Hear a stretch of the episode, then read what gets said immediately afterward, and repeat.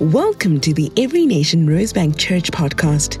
At our church, we honor God, make disciples, and transform nations.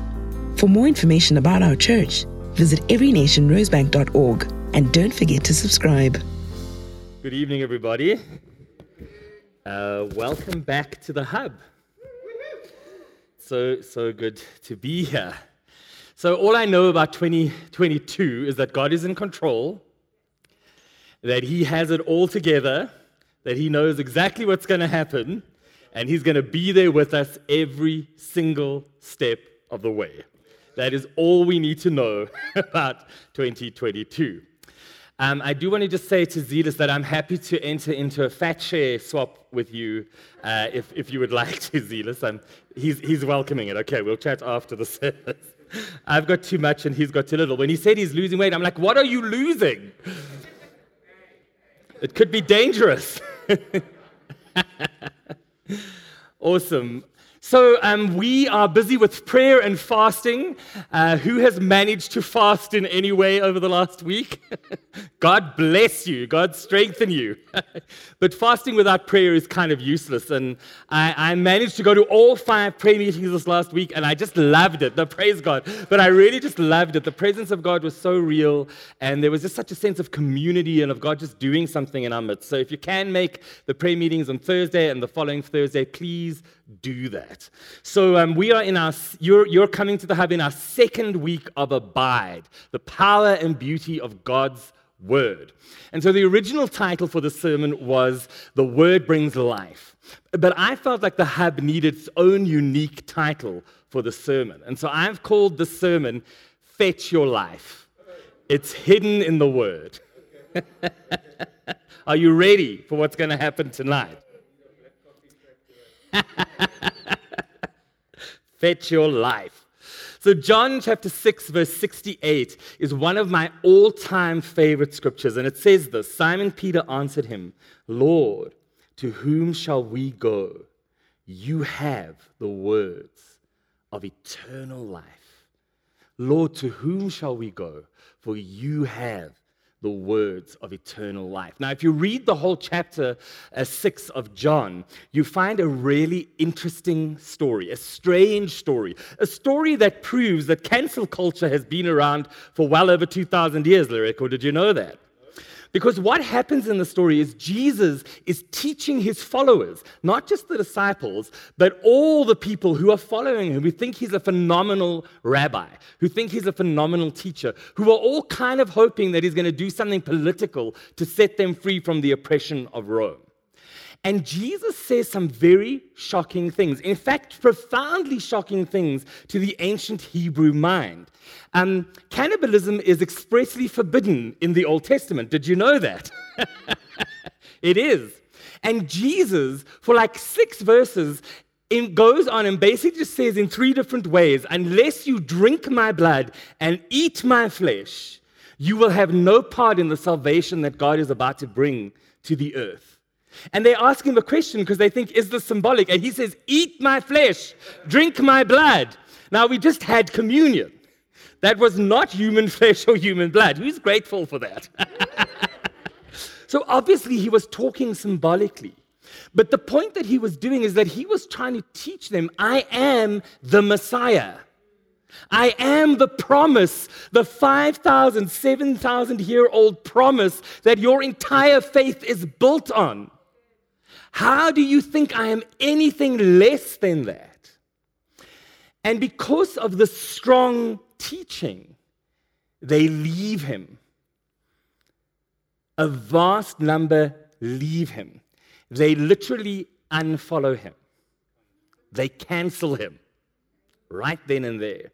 And this is the context of what is happening here because the disciples are so shocked and worried that people have left.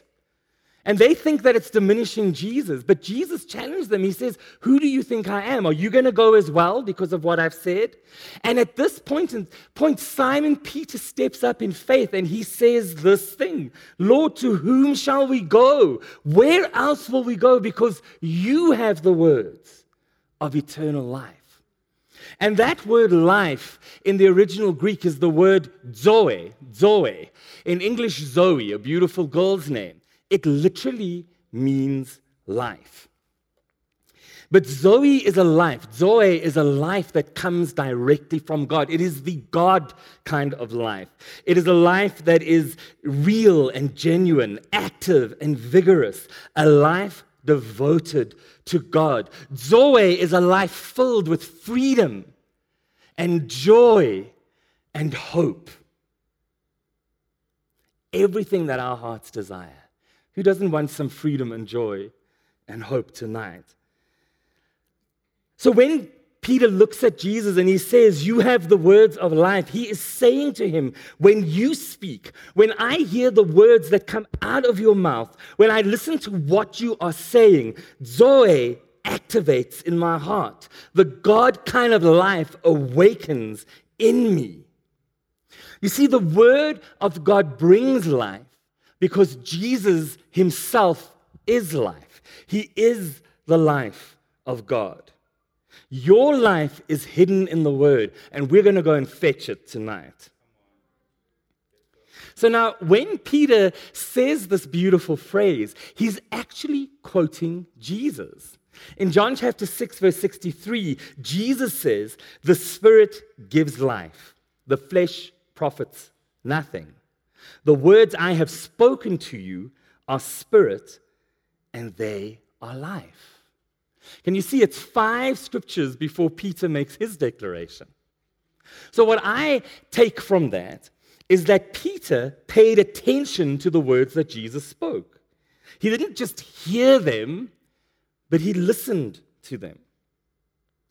You see, hearing is a given. If you have ears and they are correctly wired to your brain, you can hear. And we hear things all the time. Just as Lyrica crossed his legs, we all heard the chair, chair squeak. we need to sort that front row out. It's very squeaky. Um, so, hearing is a given. We hear all the time. But listening is a choice. Listening is an intentional decision to pay attention. Now, we know that this is right because this thing, you know, we can be in any public space, we're just waiting in a queue, we pop an earbud in, and I mean, we, you know, a bomb could go off, uh, people could start running, but we're just here. We don't hear anything, we're not listening to anything, we're just here. And, and this is the issue of what is happening here is that Peter teaches us a lesson. And he says, don't just hear the words of Jesus, but listen to them. So I've got a difficult question for us tonight. Isn't it funny that God introduces His word to us as something that brings life, as something that brings freedom? Yet to so many people, they have experienced the word of God as a symbol of bondage, of restraint, of oppression. And guys, that's not just the people out there. That's us sitting here. Do we believe that the Bible just gives us rules to live by, that it forces restrictions on us that kill our vibe, that it won't allow for our individual expression? Is it just about rules and commands that we have to obey? And if we don't, God gets angry and he punishes us? See, the Bible has been used to justify a thousand atrocities. It absolutely has. Right here in our very own South Africa, apartheid came about because people took scriptures out of the Bible and misquoted them. The oppression of women, the oppression of all kinds of groups that we consider other than has been justified through Scripture. It's come about because people twist interpretations to suit their own prejudice and their own bias. Now, one of the things I have really, really enjoyed learning about, I've been studying a theology sort of indirectly. I'm actually studying a counseling course, but it's through the South African Seminary, School of, of Biblical uh, Seminary. And I've really been enjoying this. And so, in, inadvertently, I'm, I'm studying theology at the same time. But the thing I've loved that, that really I'd never thought about before is that obviously theology is the study of God. Uh, we can't study God directly, we can't sit him down at a desk and interview him, but we have his divine revelation. So, that's theology. We study God through his divine revelation. But the second part of the definition of theology is that we study the practice of faith of God's people. And this is fascinating because we literally have a library of 2,000 plus years of how people have the, interpreted the Bible. What that means is that we are at a point in history where we can look back across church history and we can find groups or communities or individuals who interpreted scripture in a certain way, and we can see how that played out in their theology we can see if they interpreted well or interpreted badly by the fruit that came from that interpretation. Isn't that fascinating? Now, Ecclesiastes tells us that there's, no, there's nothing new under the sun. And the Bible is limited within its physical reality. It's just one book. It only has so many words, so many sentences or verses or chapters or books in it. And so, theoretically, over 2,000 years, we've literally interpreted every one of those words, verses, chapters, whatever. Uh, uh, we've interpreted them. Maybe every interpretation we can put upon them has come upon them. Look, people are quite creative, so there might be some new things coming our way. But what that means is we can look back and see was that healthy? Did it create fruit? Was it good theology or was it bad? And so, for example, with apartheid, we can look back, we can see the pain, the suffering, the oppression that came because of the way certain verses were interpreted. And we can categorically state that was bad theology. And anybody who wants to reinterpret scripture that way, we can look them in the face and say, Look here. If you do this, this is what's going to happen. This is bad theology. In the same way, we can look back and see the practice of God's people and say, wow, that is good theology. So the Word of God brings life, and the words Jesus speaks are life. So, why do so many of us experience the Word as bondage? And the simple answer is this we choose religion over relationship. We choose the letter of the law over the freedom of relationship with the Holy Spirit. 2 Corinthians 5, verse, uh, sorry, verse 3, no, chapter 3, verse 5 to 6 says, Not that we are sufficient in ourselves to claim anything is coming from us, but our sufficiency is from God, who has made us sufficient to be ministers of a new covenant, not of the letter, but of the Spirit. For the letter kills, but the Spirit gives life. And the capital S there is the Holy Spirit. The letter kills, but the Spirit gives life. So, implicit in the concept of life is relationship. Not one of us present in this room here tonight would be here without relationship. Your mom and dad had a relationship. In fact, they straight up had relations. That's why we're here, but we're not going to think about that too much tonight. But the truth about relationship is that it's hard, is that it's difficult. You see, relationships require a lot from us. They require our presence, our time, our attention, our vulnerability, our willingness our whole heart and person. Relationship costs us a lot. Relationships are difficult because of this fallen world that we live in. Family is God's idea. And when he instituted family, the point was is that it would be a place of safety. It would be a place of nurture. It would be a place of love and being cherished for who we are and not what we bring. A place of security, a place of belonging, a place that launches us out with healthy emotional connection into the world so we can live our purpose and destiny. But sadly, due to sin entering the world, due to a fallen, broken world, family can now be a place of so much pain and suffering and damage. See, people are not perfect. We make mistakes, we make bad choices. Parents are people. They make mistakes, they make bad choices. Divorce, early death of a parent, addiction, abuse, mental health issues, and so many other difficult things teach us that we have to hide our hearts and ourselves away. Teach us to protect ourselves above all else. And this makes relationship difficult. God, on the other hand, is so completely whole and undamaged and perfect that he just comes at us with all of that. And I think this is what offends us most about him. He has no hidden agenda. He has no insecurity. He is so utterly and completely and unapologetically himself that we can't handle him. It's like he's so extra to us. Like, He's so vulnerable and open and unhidden that we don't know what to do with our broken selves before Him. See, God doesn't relate to us the way we relate to ourselves and to other people. He doesn't play games, He's got nothing to prove. He is who He is. We can like it or lump it. It's as simple as that. That actually is the ideal of health.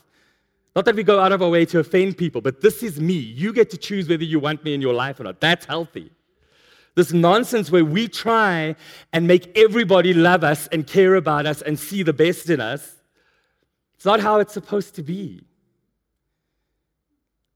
I present myself, and it's your choice whether you want me or not. And if you don't, go away. Simple as that. And not everybody will get us. I, that's something I've had to learn in 50 years of living, and praise God I learned it because in my 20s I was so codependent. It was awful. I hated myself. I hated the world. I hated God. But it was all my stupidity because I didn't realize that I was trying to impress everybody and trying to make everybody like me. And all it was was exhausting and damaging and horrible. And at 50, I can tell you straight up if you don't get me, that's okay. All it means is you don't get me. Simple as that. But God is who He is. The problem for us is that we have to get him. Because without him, there is no point. And the only way we're going to get God is that we're going to have to let him heal us. He's going to have to come and fetch us. And he does. Who has been fetched by God? now, on the one hand, yay. On the other hand, stay away. No, don't make me if we have to be real. Why? Because it hurts like hell. Because he forces us to see ourselves. You know, there's a scripture in the Psalms that says, In his light, we become light. What is that saying? Well, God is absolute light. And I've had to learn that the problem with that is, is when I come to Him, because we love to come to God, we love to come in worship, we love to come in prayer. But when I come to God, because He is light, every bit of darkness in me gets shown up. But you see, in my brokenness, I interpret that as God rebuking me. I interpret that as God judging me. I interpret that as God shouting at me. But that's not what happened. It's because I refuse to look at myself. So when His light shines on me, I feel shame. He is just who He is, there's no judgment. And so I have to learn how to bring my brokenness to Him. And this is relationship. See, religion is a transaction. If I don't swear, don't sleep around, if I do give my money, if I do um, clap my hands loud enough, then God will do this. That's a transaction, it's a contract. But relationship is me standing naked before God because He's naked to us. The Bible says He's robed in light. That's not clothes. it's so bright we can't see him. Sorry, that got a bit human there. But he is God is naked to all intents and purposes because he's got nothing to hide. But we are hiding all the time. And this is why relationship is hard. And this is why it's easy for us to choose religion over relationship. And this is why we perceive the Word of God as bondage rather than freedom and life. You see, sometimes as Christians, we make up what we think God wants for us. And ironically, often it's a much higher standard than God actually has for us. God's standard is absolute perfection. Have you ever been absolutely perfect? Will you ever absolutely be perfect? So, who is absolutely perfect? Who is absolutely perfect? Yes, God, but who? Who has the words of life? So, me trying to be absolutely perfect is just me trying to stand in Jesus' place. God knew we would never make it, so Jesus died on a cross, shed his blood so that he could reconcile man to God. How does he do that? Because he stands in our place. We are hidden in Christ. What does that mean? It means when God looks at us, he sees us through Jesus. He doesn't see my perfection because he'll never find it, but he sees me perfect in Jesus. This is what it means when we say Jesus is Lord. You see, we come to Jesus, we say, Yes, Lord, I've sinned. Yes, you're the only thing. Yes, Lord, I trust you. Now you just stand over there and I'm going to work really hard till I'm good enough. Doesn't impress God. Jesus impresses God. So, what am I doing? So now I'm making up a list that I think I should, should live up to. No! Hide yourself in Jesus. We try and live up to a standard we formulate out of our own brokenness so that we don't have to suffer the kind of vulnerability that having a loving, living relationship with God requires from us. It's hard, people. If you could see my spiritual body, there are burn marks on it from when I had to be vulnerable with God. But when I look at those burn marks now, in my imagination, of course, I'm so blessed by them. Because every one of those burn marks reminds me how loved I am, how cherished I am, how good my father is. But I'm also broken and I also have weird things. And so when I'm in the throes of it, I forget that. And I also choose religion over relationship. And God has to come and remind me. And then He shows me the burn marks. And I'm like, okay, it's going to burn again. But the burn is not His anger. The burn is not His punishment. I deal with this all the time in counseling. I gossiped and then my car got stolen. I lusted and then my grandmother died. Is that who God is? But we do think that. I have had it said to me a million times. I've said it to God. Who is He? And this is bad theology. And, we, and we've got to look at our lives because there's things we say we believe, but then we practice bad theology. When it actually happens, our theology manifests. And if your theology is only coming off this instrument, if you spend more time on socials than you do in the Bible, that's your theology. Who are you offline? Think of the people you follow on here. You know, head down, phone up. Who are they offline? That's all that matters. What are we trying to live up to? We would rather focus on a checklist, a to do list, a don't touch this or you will die list. But all that happens is that those things just keep us focused on sin and how bad we are, and we just keep failing. And then that makes us hide from God even more. And the problem with that is then we get angry with Him and we blame Him. Barrier after barrier after barrier between us and Him. Barrier after barrier after barrier that just keeps us from relationship with Him. And so when we experience the word of God as bondage, as restriction, we have to understand we have chosen religion over relationship. Exodus chapter 34, verse 6 to 7a says this. This is um, Moses asked God if he can see him. Isn't that just awesome? it's kind of childlike, isn't it? Can I just see you? And God knows is that he really wants to show him, but God knows if he shows Moses who he really is, it'll be like a nuclear explosion plus a billion, and there won't be anything left.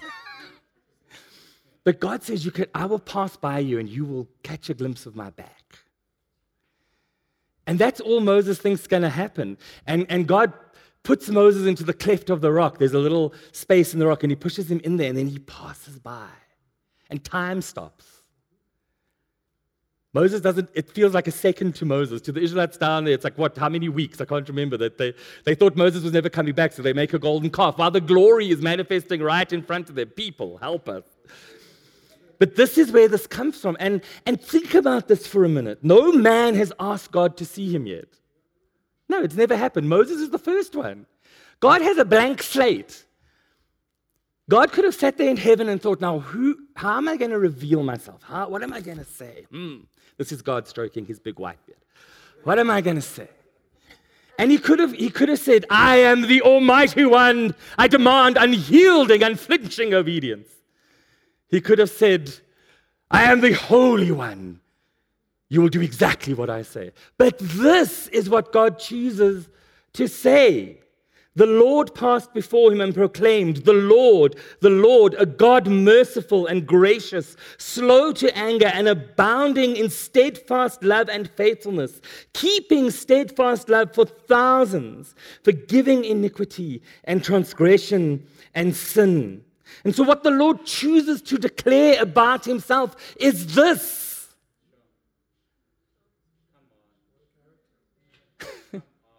This is this your God? Is this your theology? Next time you sin, is this where you're coming? Or are you going to try and fix it yourself? Who is God? It doesn't matter who we think He is. It doesn't matter who a well meaning or bad meaning pastor told us God is. This Word of God tells us who He is. And that's what we have to follow. See, the Word of God is life because it reveals the God of life to us. When we read the Bible, it is our choice whether we are going to look for the bare minimum standard of behavior and compliance to get us into heaven or whether we're going to find Him.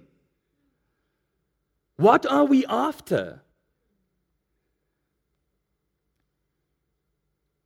Do we just hear his words or are we going to listen to them? Are we going to try and superimpose our prejudice and bias on scripture? Are we going to superimpose our hurt and pain from our broken relationships on God and his Bible? Or are we going to let the Bible confront us, offend us, and challenge us to be vulnerable and honest with God and ourselves so we can participate in a loving, living relationship with this amazing being who made us and formed us for relationship. We were made for love, from love, for love.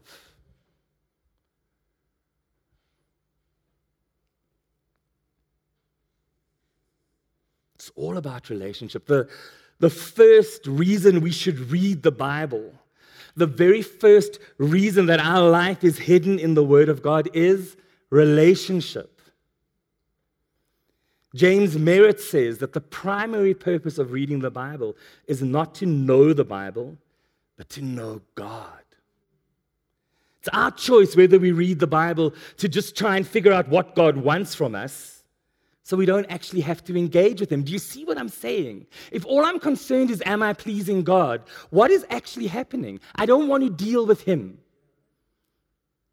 I just want to tick those boxes and then I can carry on with my life. But don't bring that light here. Don't show me my darkness. Are we to, is that how we choose to read the Bible? Or is it so we can find Him in it?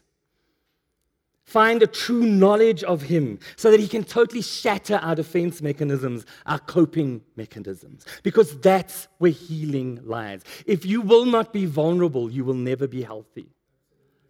Never, never, never. I know that. I hate being vulnerable. But all I know is every time I am, it's amazing. Yes, I walk away with the burn. but man, it's good. I fight all the time. We fight to hide, we fight to stay the same. But oh my word, when we just let him in, man. Dwight L. Moody said the Bible was not given for our information, but for our transformation. You see, knowledge doesn't transform us, but relationship does. Every one of you has been impacted by relationship. Reading a book can, wow, it can change your mind, it can open up ideas. But when you meet somebody who loves you and cares about you, that blows you open. Unfortunately, in our broken human place, it ends up hurting us and making us hide away more. But when it comes to God, the universe is the limit.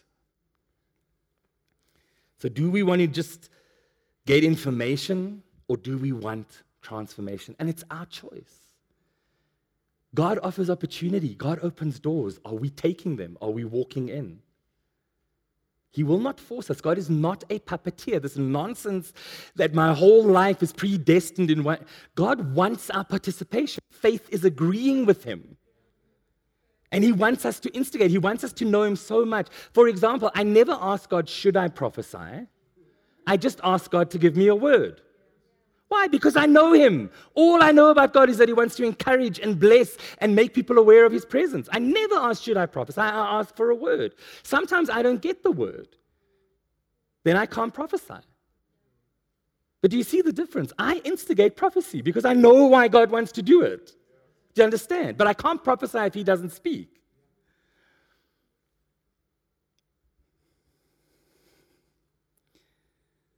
So I want to get really practical tonight and prove it. And I purposely didn't write any of this out, so I don't know how it's going to come across. but yeah, here we go. Are you brave? Strap on your seatbelts. Um, so I, it's something I've been thinking about for quite a number of years. I found myself quoting scriptures. But as, but as I've read the Bible and stuff, I realize I keep quoting half scripture. I keep quoting the promise. So, for example, and I don't want to get into it tonight, but it's something it's good for us to, to think about. I was having a debate with somebody about whether or not you can lose your salvation. Now, I'm not going to come to definitive answers tonight, but somebody was very much for the fact that you cannot lose your salvation. And they started quoting scriptures, and every single scripture they quote was the end part of a scripture. They never quoted the beginning part. I started quoting why I think, you know, just as, a, as an academic grad. And I realized I'm, I'm going on the other side, but I'm also only quoting half the scripture.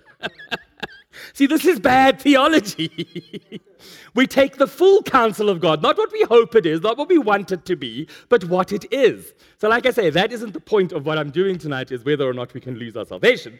But this, this started making me realize that when I read a promise in Scripture, and in the New Testament, I want to challenge you on this. Every promise you hold, there's a condition before the promise. Every promise is conditional. The one that absolutely is not, that I know for certain, is I will never leave you or forsake you. I am with you. That has no condition. That's an absolute unconditional promise of God. But almost every other one does. And I've used that word condition, and that's how I've lived. And so I've tried to focus on that and make sure I quote the full scripture and I interpret the full scripture, not just the bit I like. As I just want to say this the Bible isn't magic, okay? And declaring promises is good, declaring scriptures is good. I, please do it. The more we do it, the more we learn scripture is great. But what I've realized is the devil doesn't get scared because we can quote a scripture. He really doesn't. In fact, in Jesus' temptation, we see the devil quoting more scripture to Jesus than Jesus quotes to him. The devil's been around. He watched the Bible get written. He knows it backwards. He knows it way better than we do. He's not scared when we declare scripture. He declared scripture to Jesus. What the devil is terrified about is when that scripture lives in our heart and we stand on it like it's true and we act out what it's saying. That's what terrifies the devil. So when you're declaring scripture, are you fulfilling the conditions? But Matilda over there, isn't she amazing? Her and I were having a chat, and I was, uh, was, I was sharing a bit of what I wanted to talk about tonight, and we had a chat, and then she came back to me in one prayer, prayer, meeting, and she said, "You know, I've been thinking about what we spoke about, and and she quoted a scripture to me, and she said, but actually, those conditions are relationship." And I was like, "Yes." And I had this experience in November where a young man came to me and he'd been reading through the book of Proverbs to find some spirituality and to you know, excite his life for God. And he was loving the book of Proverbs and he had found so much wisdom. But he was very frustrated because he'd been praying promises and he felt like God wasn't answering him. Anybody ever been there? Ever frustrated with God? Well done. Yes, vulnerable right there. You are going to be blessed. Everybody else, no, just kidding. Just kidding. God is amazing. Um, and he was really genuinely frustrated. So I said, okay, well, what promises particularly? So you opened Proverbs chapter 3 and we started reading, and he started showing me these promises. And he'd written the promises out and he was declaring, declaring the promises. So I've got two examples here. So let's start with the first one Proverbs 3, verse 3 to 4. Let not steadfast love and faithfulness forsake you, bind them around your neck. Write them on the tablet of your heart, so you will find favor and good success in the sight of God and man. So, what is the promise there? There we go. Now, how many conditions are in the first scripture? JC sees four. I see three. It doesn't really matter. Let not steadfast love and faithfulness forsake you. That's the first condition. I see. Maybe you're. Are you seeing two? Yeah, I, but I get it. Um, bind them around your neck. Write them on the tablet of your heart. But now, steadfast love. That sounds like relationship, doesn't it? Faithfulness. Hmm. Do not let God's steadfast love and faithfulness forsake you. What does forsake? Leave you, forget about you. I think it's also saying, do not let your steadfast love and faithfulness for God forsake you. It's relationship. That's all it is. Love God, trust in His faithfulness. Number two, bind them around your neck. Now imagine if you tied it on a necklace. Where do, where do they hang? Write them on the tablet of your heart.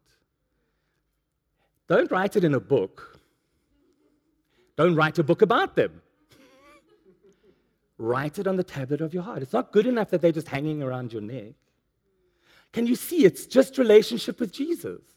What happens when you don't forget God's love and faithfulness, when you've got them on your neck and you've written it in your heart? So, this revelation came to me. The promise is secure. Why are we praying for the promise? It's absolute. What we should be focusing on is the relationship with God. I want favor and good success in the sight of God and man. You want it. Absolutely. Well, how do we get it? We do not let the steadfast love of God and faithfulness forsake us. And we write them on our heart. Why do we then get favor and good success? Because we are like God, then, in the sense that I don't care what you think about me, this is who I am. You want me to work for you because I'm righteous and I'm morally upright and I will give you good work. You want to hire me, you want to do business with me. Do you see what I'm saying? But we spend all our time getting so upset with God because the promise isn't manifesting with us in our lives, but we didn't have relationship with Him. You can go to the next slide. We know this one so well. Trust in the Lord with all your heart and do not lean on your own understanding. In all your ways, acknowledge Him, and He will make straight your paths. Be not wise in your own eyes. Fear the Lord and turn away from evil. It will be healing to your flesh and refreshment to your bones. What's the promise?